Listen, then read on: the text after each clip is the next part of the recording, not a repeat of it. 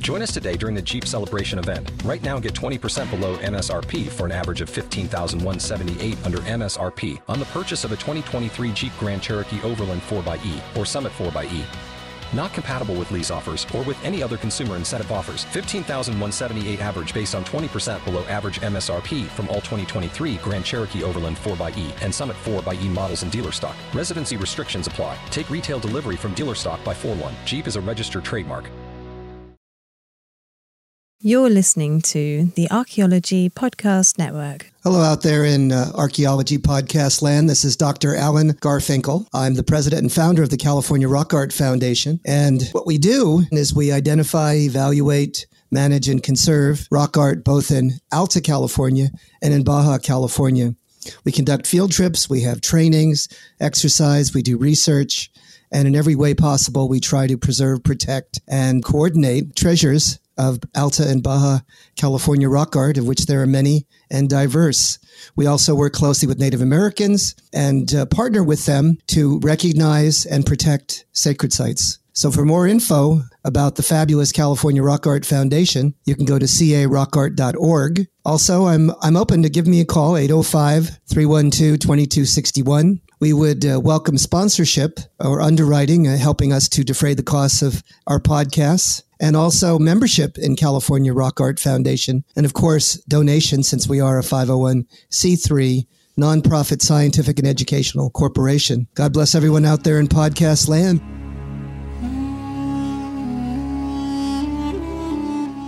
You're listening to the Rock Art Podcast. Join us every week for fascinating tales of rock art, adventure, and archaeology. Find our contact info in the show notes and send us your suggestions.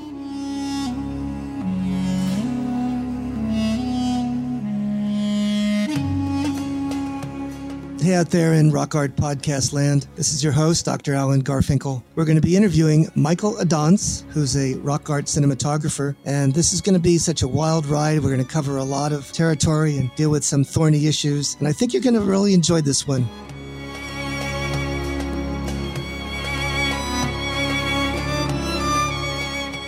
Howdy out there in Archaeology Podcast land. This is your host, Dr. Alan Garfinkel uh, president and founder of the California Rock Art Foundation. And it's one of our uh, regularly scheduled and wonderful rock art podcasts, episode 95. And for this one, be a little bit different. We have a gentleman by the name of Michael Adont. How was that, Michael? That was great. B- better than nothing, right? we'll cut we'll, Oh, we'll cut it out and post. You sound you sound very Armenian. Very Armenian. I must I must tell you, we have to have some stuffed cabbage, Michael. We're going to be talking to Michael about rock art, cinematography, and all things rock art.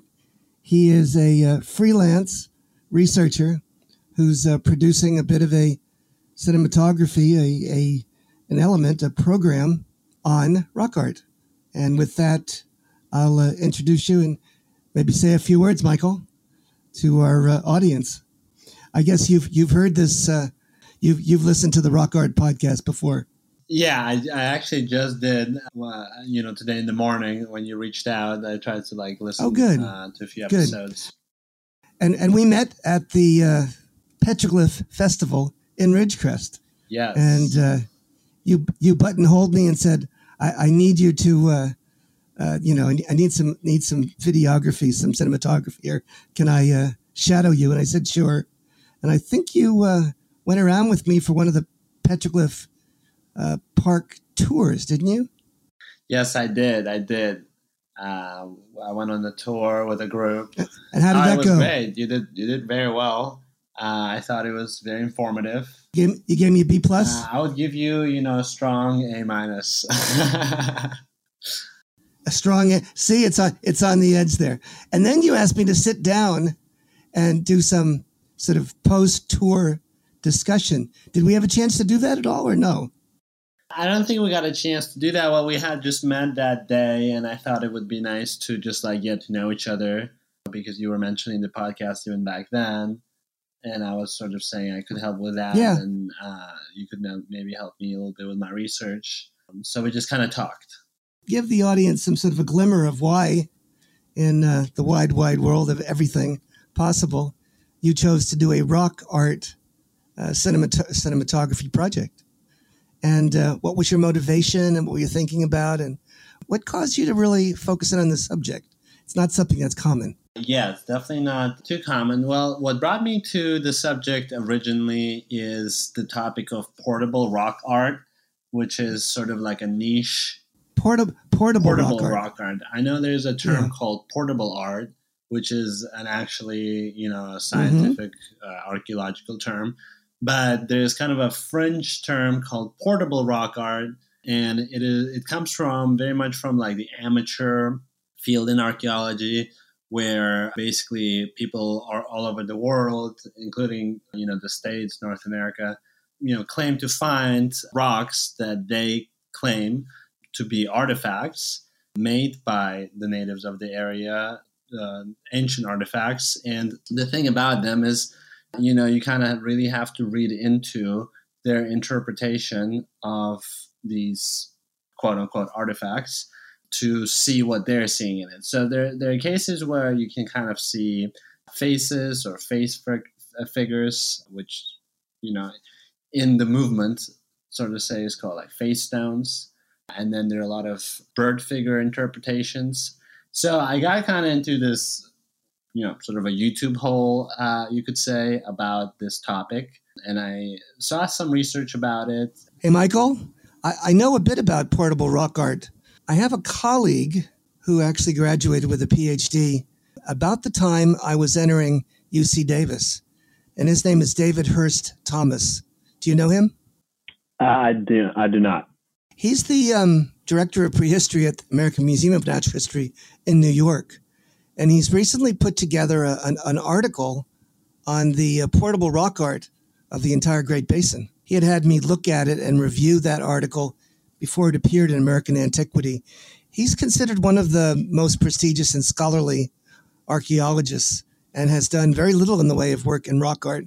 And I was very, very surprised to uh, read and see what he had to say about portable rock art. I think what got him very interested in it is uh, he had excavated a cave in the Great Basin, a dry cave. In that Great Basin environment, he found literally hundreds and hundreds of portable rock art artifacts. And so, uh, Wow, that's that's very interesting. yeah, he decided to take it on his shoulders to do to collect and identify and inventory and assess all those objects that that he was aware of or that had been published on portable rock art throughout the entire Great Basin. And I had read in advance rather deeply and had always been interested in this portable rock art per se for a variety of reasons. I just wanted to seed our conversation mentioning this. And as this conversation moves, we'll see if any of the ideas or things that I have in mind would uh, play well with your research. Yeah, that's very fascinating, and it's interesting that you say that. You know, the site where he found it, he found uh, a large quantity of sort of portable rock art pieces. It was in a single cave, a rock shelter. And if you Yeah. look in the entire Great Basin, the Desert West, there's literally thousands and thousands of these portable rock art artifacts. They're made of slate or of some either green, brown, or gray, and they're scratched, usually on one side or both sides. Does any of that make any sense? Yes, it does definitely. You know, it's it's it's interesting that it's in a cave because, as far as I understand, uh, it is easier to tell whether or not an artifact is indeed an artifact if it's found in a cave because you know you, sort of the cave itself can be researched whether or not these types of stones are present there. So that's a unique case, and I know one of the most recognized pieces of portable rock art. I think I mentioned to you when we met was the, and I'm probably going to mis- mispronounce it, so I'll have to repeat it. But it's the Yeah. Makapansgat pebble, Yes. which was found in South Africa in a cave where there were uh, bones of uh, uh, Australopithecus also found at the same cave. And the type of rock or mineral that this pebble is made out of is not present anywhere near that area inside the cave, around the cave. So archaeologists sort of you know, proclaimed that this was something that ancient people, uh, uh, you know, around three million years ago, recognized something, you know, totemic or some type of uh, recognition of its uh, facial features, and brought with Right. them to the cave. I'm also familiar with this with this artifact you're talking about. It's interesting because there's a gentleman on the East Coast who uh, was very very interested in that artifact, and he wrote uh, research designs trying to get Yeah. funded to visit, I guess, the uh, curation facility where that artifact is found. Did you, did you connect with him at all? Do you know who he is? I'm not sure. No, I haven't. I haven't really mentioned uh, or talked to anyone about the the pebble itself. Yeah. Um, I just know that it is a popular example. he was specifically interested in that pebble, in that uh, particular artifact, and uh, doing further research on it or on comparable artifacts as well. He wrote a whole series of research designs and, and particular analytical studies that he wanted to do on that particular artifact. But his uh, project, unfortunately, was never deemed successful nor funded by National Geographic. But I think he was introduced to me from um, the gentleman who does the um, that journal called Rock Art Research. You had mentioned him. His name is Bednarik, Robert Bednarik, and uh, Robert is one of the most, I think, influential and prestigious rock art researchers in the world.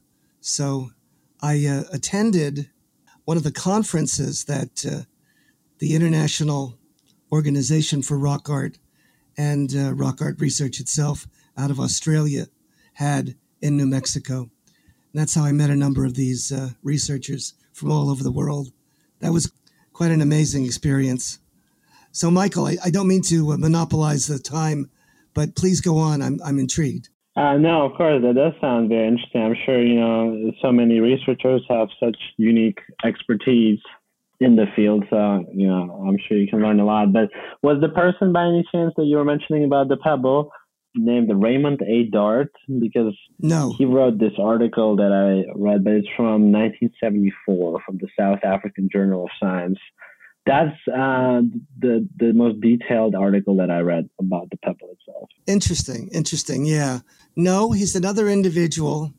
He um, is a professor on the East Coast, and I'll uh, research him and get you his name. But he's been um, mostly interested in cognitive neuroscience, and he's commented on various articles that appeared in the IFRAO, the International Federation of Rock Art Organizations.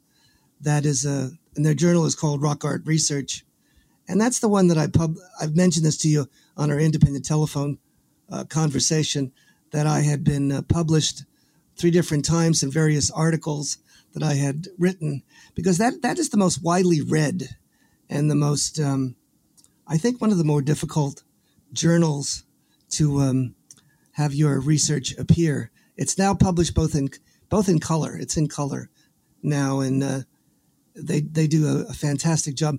It only appears twice a year. So the um, researcher you mentioned, uh, Robert G. Bednarik, I'm sure he would be familiar with all these topics that we're discussing. And, you know, it took me about like 10 minutes of being on Google and researching uh, rock art to, you know, come by his name and sort of see his extensive publication record. And um, I bought one of his books and read it called Myths About Rock Art. Uh, you know, he definitely does not stand by a lot of the mainstream theories in archaeology. I know he is very into the domestication theory of sort of human evolution.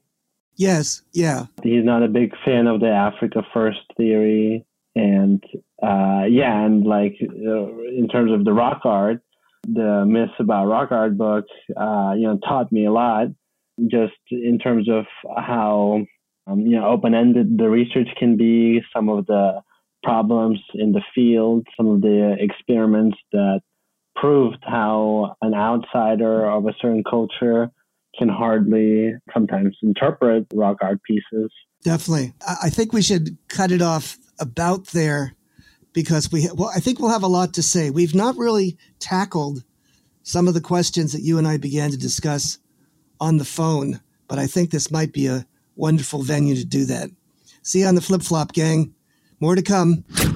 Welcome back for all you fans of the Rock Art podcast. We have uh, Michael Adont here with us. He's a rock art cinematographer creating a, uh, a documentary film on the subject of rock art, which uh, he's going to tell us a bit more about. And as we discussed, uh, it opens up a lot of uh, issues involving the study of rock art, some of the theories, the methodologies, the various uh, models and perspectives that various researchers have on the study of rock art. So take it away, Michael. Op- open it up, open the can of worms for us. How's that? Yes. So, um, Alan, so, you know, in my very uh, limited research about rock art, uh, I've discovered some, um, you know, controversies about uh, interpretations and specifically talking about an Australian experiment conducted by uh, Dr. Uh, Macintosh uh, in mm-hmm. the 50s, where he had a certain interpretation of various anthropomorphic pieces in the Northern Territory in, in Australia. Later on, he was able to find uh, a member of that culture, an indigenous member of the culture that was highly initiated in their tradition and actually knew uh, exactly what the pieces that Macintosh had been studying for uh, somewhat of a, like around a decade, I think, uh, meant. And basically, it turned out that 90% of Macintosh's interpretation of these pieces was incorrect, and uh, initiated a member of uh, that culture was able to sort of dispute it or, you know, give the actual correct interpretation. So, you know, I bring this up to kind of begin the discussion with you about some of the issues that can arise when uh, an outsider of a culture is interpreting rock art and whether or not we're even able to do that. Uh, you know, if we're not uh, an insider uh, and have been sort of raised uh, by the ways of a certain culture, can we even understand what the art represents? Yeah, I think you're right on the money. And I think that uh, Bednarik's cautious note, his caveats, are valid. And it's unfortunate that uh, Robert has taken such an extreme stance uh, very extreme. You know, there's there's different perspectives on rock art, and and one of those that I find the most grievous or difficult to deal with are some of my colleagues who are very well known in the field of rock art and have uh, published some of the key articles about rock art and even those in my own research area. And when they they talked to me about it, they said, "Well, Alan, it's only rock art. You can say whatever you want to say about it. And that, and that's definitely uh, an incorrect assessment. I believe that the key to rock art understanding is to, to uh, get as close to you can as an insider's view. You need to dig deep in the ethnography, in the anthropology, and also the indigenous perspective on rock art and on the, I would call it the theology, the religious perspective, the the cosmological nexus, and also understand some of the neurophysiological elements of all this, the cognitive neuroscience, and, and also the embedded understanding of symbols. It's called semiotics. We've had people on here talking about semiotics as well.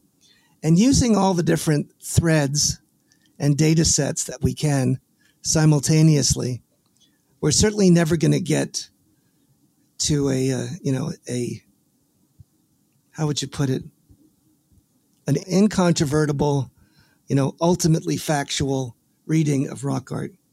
But that being said we can get to a level where we ask informed questions we gather data and we get uh, some sort of a superficial if not sometimes rather deep understanding of the the meanings, the intent, the stories, and all the various uh, elements, the cosmological elements, the sort of package of compound meanings that are embedded in just a single panel or even a single element of rock art.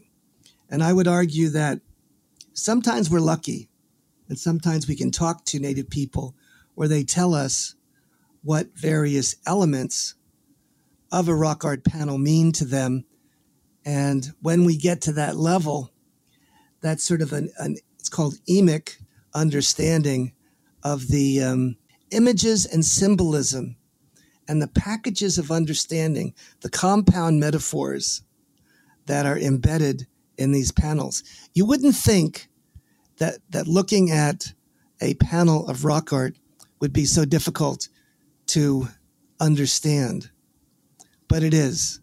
It takes decades and decades of study and then drilling down into the ethnographic record and also drilling down into to knowing everything you possibly can about the various facets of what we're studying.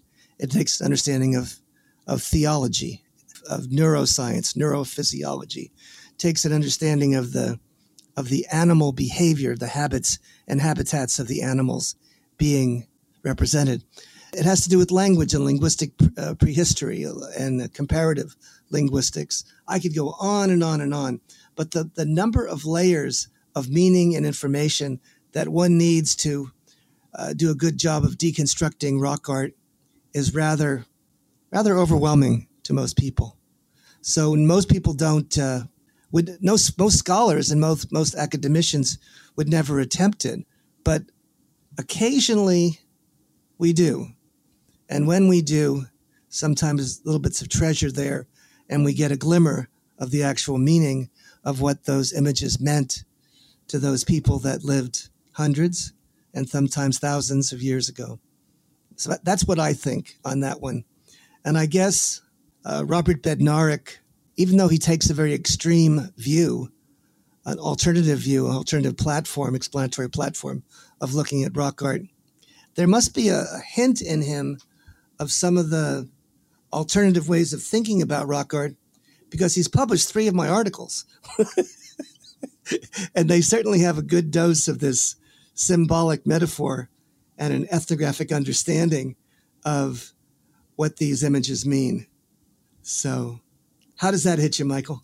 Uh, that hits me uh, uh, very well. Uh, definitely, you know, I think he as a person who has studied uh, rock art for his, you know, for uh, the majority of his professional career, I'm sure Bednarik is still very interested and believes in uh, researching the topic. But I do see his point about basically that there's a lot of deadwood at the, you know, base of the subject and of the research that needs to be sort of burned off and a lot of the interpretations and meanings uh, maybe reconsidered. I like that. Or, I, li- I like that. So, so the yeah. only caveat I have is don't don't throw out the baby with the bathwater. No, yeah, yeah, definitely don't don't do that. And one of the most cutting edge examples of good interpretation, right, is Carolyn Boyd's book on the white shaman, the Pecos tradition, and she does the deconstruction and the ethnographic work and the semiotics that I'm talking about all in one and it actually won the award uh, for the best new volume in uh, the Society for American Archaeology back in, I believe, was uh, 2020. So I think that rock art has, in some ways, hit its stride. Not that it hasn't has a long ways to go, but and as you tell me, and as as we as I know very well, we we've we've come a little ways, but we have a very very long ways to go. Yeah, I think it definitely fascinates people uh, one way or the other. Like the way I think about it is, of course, it's a very sensitive topic. It's something that needs to be very much respected, and the uh, members of the cultures that are being studied that are present today, you know, they it, it, like the the research approach need to involve them and involve Yes, um, absolutely. That's know, that's one of the somehow I'd say one of the newest and cutting. With, yes, yes, and that's and that's yeah. one of the other you know th- theoretical battles we're we're having is how to bring Native Americans into the fore and integrate them in our research.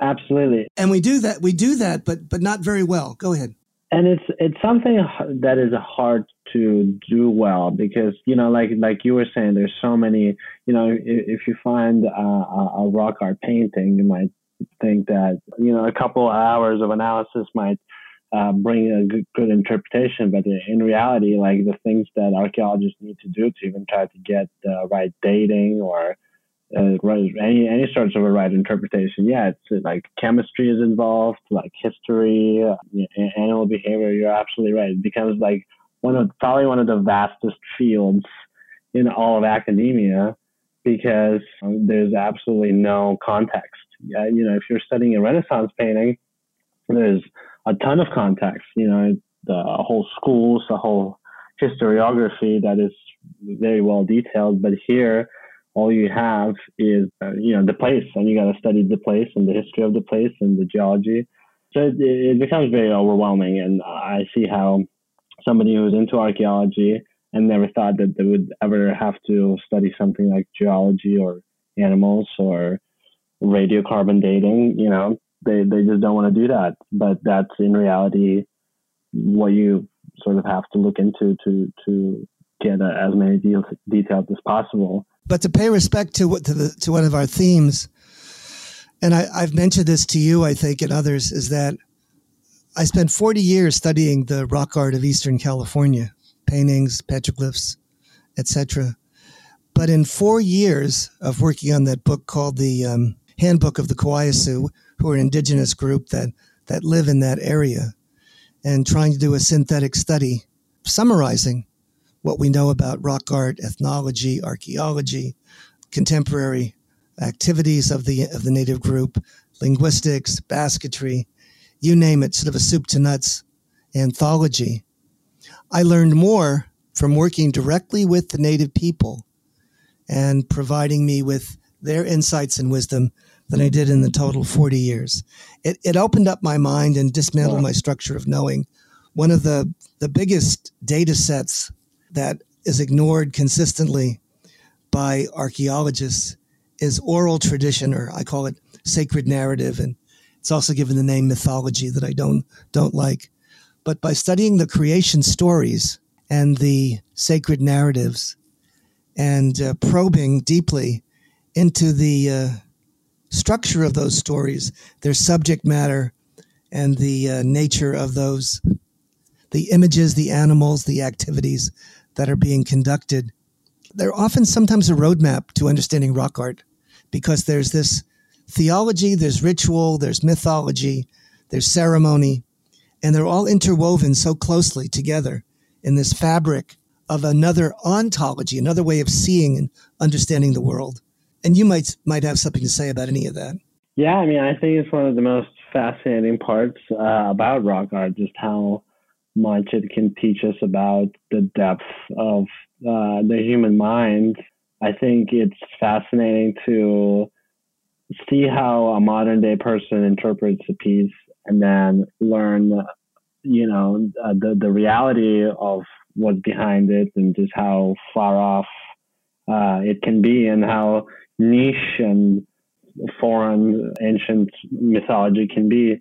And it's kind of what Bednarik said. It's almost like uh, the uh, indigenous people possess a software that we lack to be able to analyze. And I would agree wholeheartedly with that. Yes, yeah. that's exactly right. There's very few papers that I've read that really approach that question of sort of the differences in software, the difference, the difference of the cognitive nature of the universe that is uh, gathered by native people versus the Western industrial concept. But um, I'm uh, tackling that from a number of different angles lately, which is uh, rather amazing. So, where do we go from here, Michael? What is your ethnic background or what is your historical background for dealing with all this? I know that when I met you, I detected an accent. Uh, yeah, I think we uh, spoke a little bit about the Khachkars, that um, is sort of the uh, native Armenian art practice. Mm-hmm. Uh, you know, not to say that, uh, you know, I know a lot about them, but uh, as far as stone based art goes, culturally Armenians are actually masters of it. Some of the more modern masters of it, because you know a lot of other cultures moved away from working with stone, but Armenian Christians uh, were sort of fascinated with stone weaving and creating stone churches. But, you know, my background is I'm, I'm, I'm Armenian. I, I uh, grew up in Russia and then I moved to the States when I was in my early teens. And, you know, I've always been fascinated by cinema and uh, film. You know, but history is also uh, very much interested me, and I just wanted to sort of combine the two. And I just felt that there was no real no real resource that captures just how open to interpretation uh, our human past is. I, I see where you're going with this. I like it. No, I like it because uh, I did a film with an Emmy and Oscar winning cinematographer, and we worked four years on it. And I don't, I don't, know, I don't think you've seen it yet. It's called Talking Stone. One of the critiques was you didn't answer the questions, Alan. he, you know, because my my cinematographer editor, who uh, voices over the whole thing, says, you know, I'll end it like this: is it began as a as an enigma or a mystery, it ends with a mystery. and we had we had a half a dozen different yeah. people try to explain it. Yeah, explain it, and maybe the the push and pull is the mystery. That's the connection that people have with this data set. And with that, I'll take another break and see you on the flip flop, gang. So we're back out there in archaeology podcast land. This is your host, Dr. Alan Garfinkel on the Rock Art podcast. We're at episode 95 with a remarkable cinematographer who hails from a lot of different regions, exotic to the United States. And he's taken it upon his responsibilities to do something with rock art in his uh, cinematography artistic way. Michael, so we got in, we got into it there and uh, pretty deeply, didn't we? Uh, we got into it definitely. Uh, you know, while we're on this subject of cinematography, I just wanted to bring up that uh, it is hard to make rock art interesting on, uh, uh, on film. I would say, surprisingly, shooting rocks can be a little bit difficult in terms of you know like fascinating your viewer. Paul Goldsmith said that it was the most difficult project he's ever had doing this uh, Talking yes. Stone, because how do you make how do you make the rocks dance and sing? No, absolutely, and there, there's stuff you can try like DStretch, which kind of makes things a little more visible and colorful. But uh, you know, and the other problem is what you brought up before the break, which is you know you start with the mystery, you end with the mystery, which is just not sort of the the film way, the Hollywood way of telling a story. You know, you want to have answers. You want to like you, you want to have answers. You want, you want conclusions. Then, yeah, yeah, yeah, and then to tell people, no, actually, we know what it is. It's this, and we just you know told you all. But in, exactly, beginning, a middle, and an end. It's got to evolve, and it's got to have emotions and dance and sing and pull you in and give you a tug. So all of that has to be done. So Michael, Michael, in your adve- adventure on developing this cinematic uh, wonderkind in rock art, what has been your, I guess, your most interesting or exciting discovery so far? Well, uh, I you know we can circle back uh, to the topic of portable rock art just because I kind of want to bring uh, people's attention to it. There's you know a fringe movement basically happening online where amateur archaeologists find um, rocks in areas that they claim to be artifacts, and there you know, thousands of videos about this on YouTube from different channels, different individuals from different regions. Many of them talk to each other, sort of share information, share posts. There, if you go on eBay and you know type in portable rock art, you'll get like a bunch of stones that are being sold for like thousands of dollars that I don't think anyone's buying. But you know, it's, it's uh-huh. it just became a sort of a weird a, a, weird thing that I discovered. There's there's a portable rock art museum. What? Come on. Which is really? a web, which is yeah, which is like a, a website. I don't know if it's a physical museum, but if you look it up, uh, if you literally just go on Google and look up portable rock art museum, the you know it'll take you there, and they have an enormous amount of research, photos, and they quote.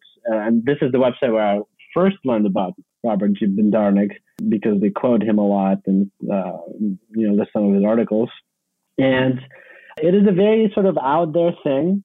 I actually ended up so when I first got into this and I first found my first YouTube channel about portable rock art, I didn't even know about you know anything about archaeology. Basically, I just thought that this gentleman has been finding real artifacts that he's been sharing online for us to see, and that you know uh, given with some time, you know, someone's going to discover these videos on YouTube and take up all his collection and put it in a museum or something like that. Like it, you know, some of the pieces that he originally was posting were very much like I could recognize the face stones that he was talking about. Like I could, mm-hmm. I, I sort of was on board. And then I've learned that, oh no, this is actually a very argued about topic. And this is not certain. And this is sort of like just his interpretation. So I ended up visiting uh, this gentleman. He lives in North Carolina.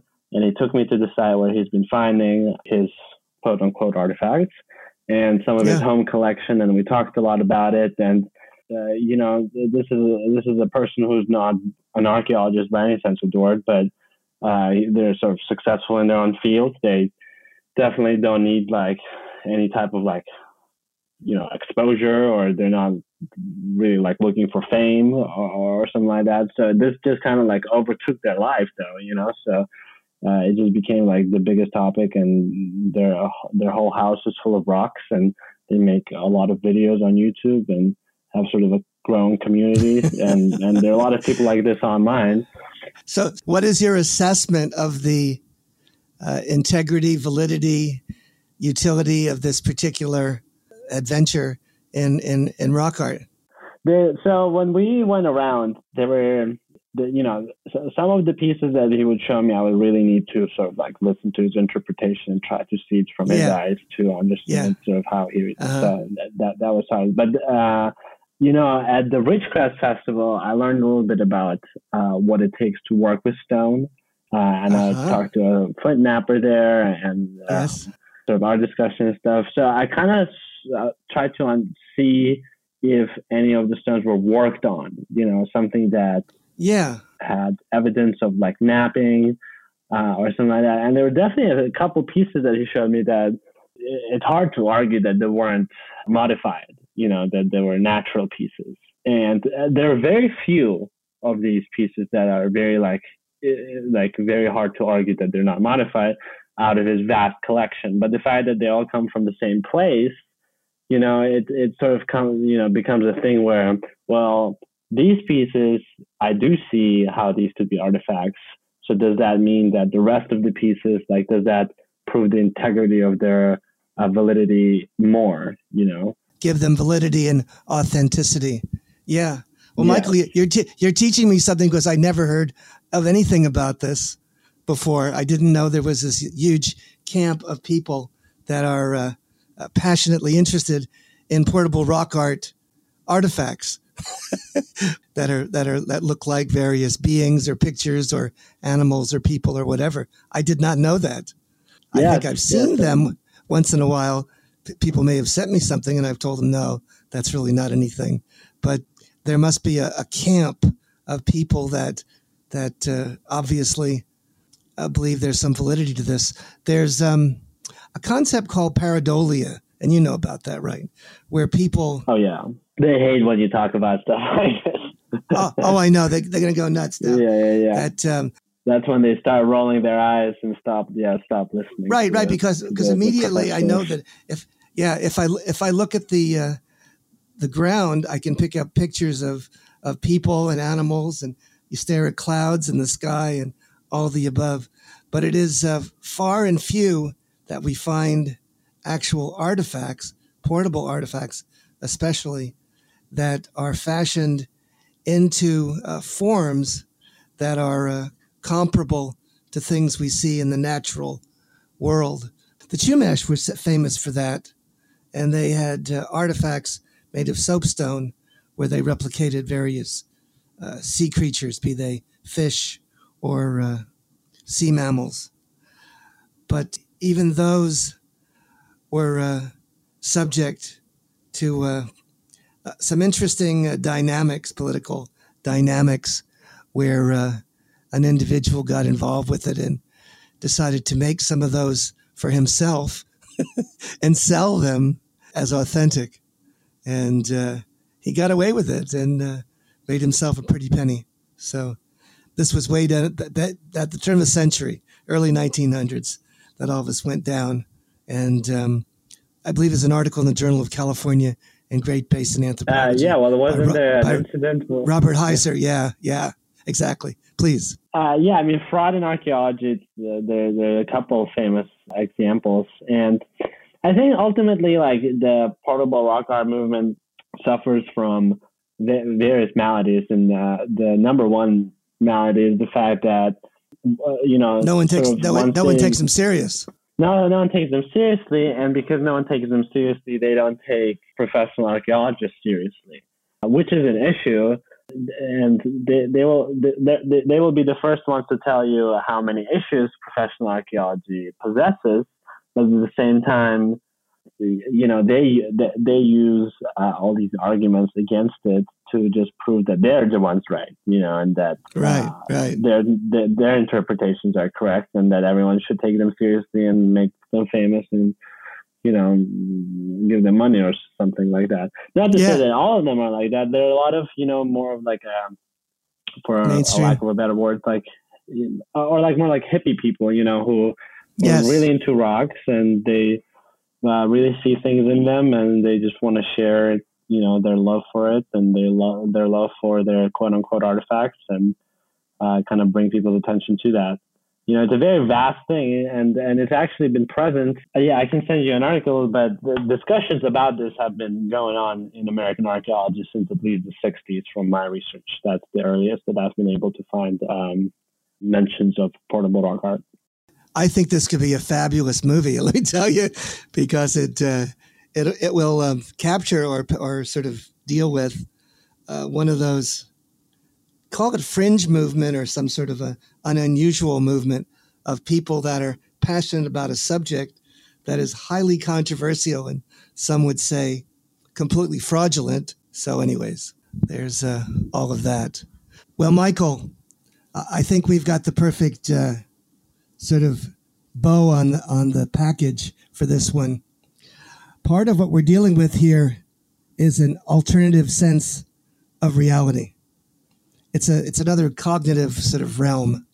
Native people believe that rocks, water, plants, sky, everything is sentient and has agency. It's alive and has a a knowledge and makes choices.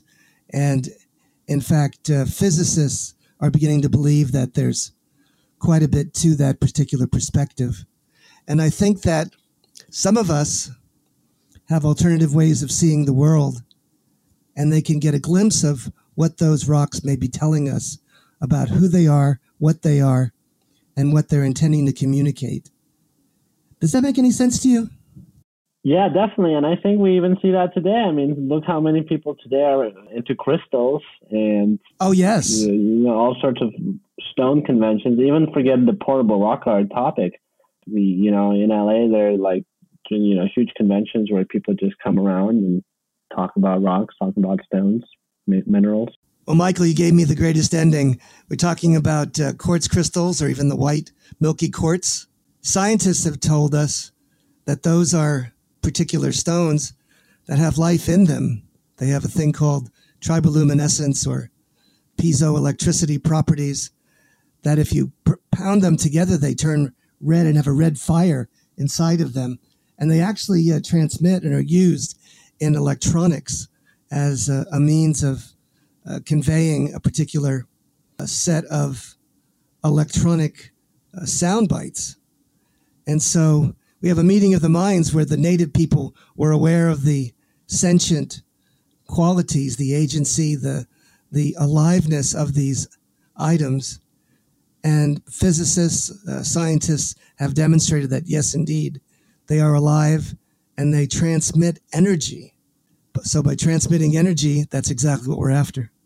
So with that, I think we'll close it off. Michael, you want to say a few words to end it? Yeah, just uh, you know, I just think that amateur archaeology and professional archaeology have intertwined histories, and oftentimes things that came from the fringes uh, ended up becoming accepted by the mainstream, but often not.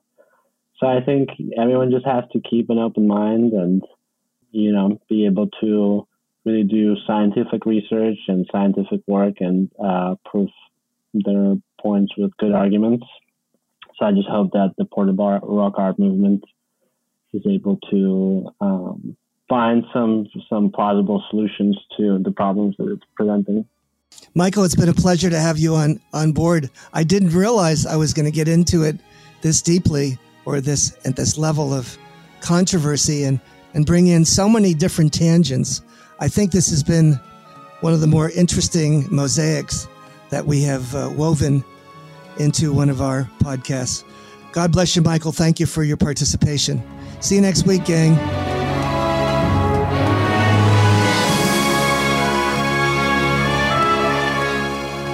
Thanks for listening to the Rock Art Podcast with Dr. Alan Garfinkel and Chris Webster. Find show notes and contact information at www.archpodnet.com forward slash rockart. Thanks for listening, and thanks for sharing this podcast with your family and friends.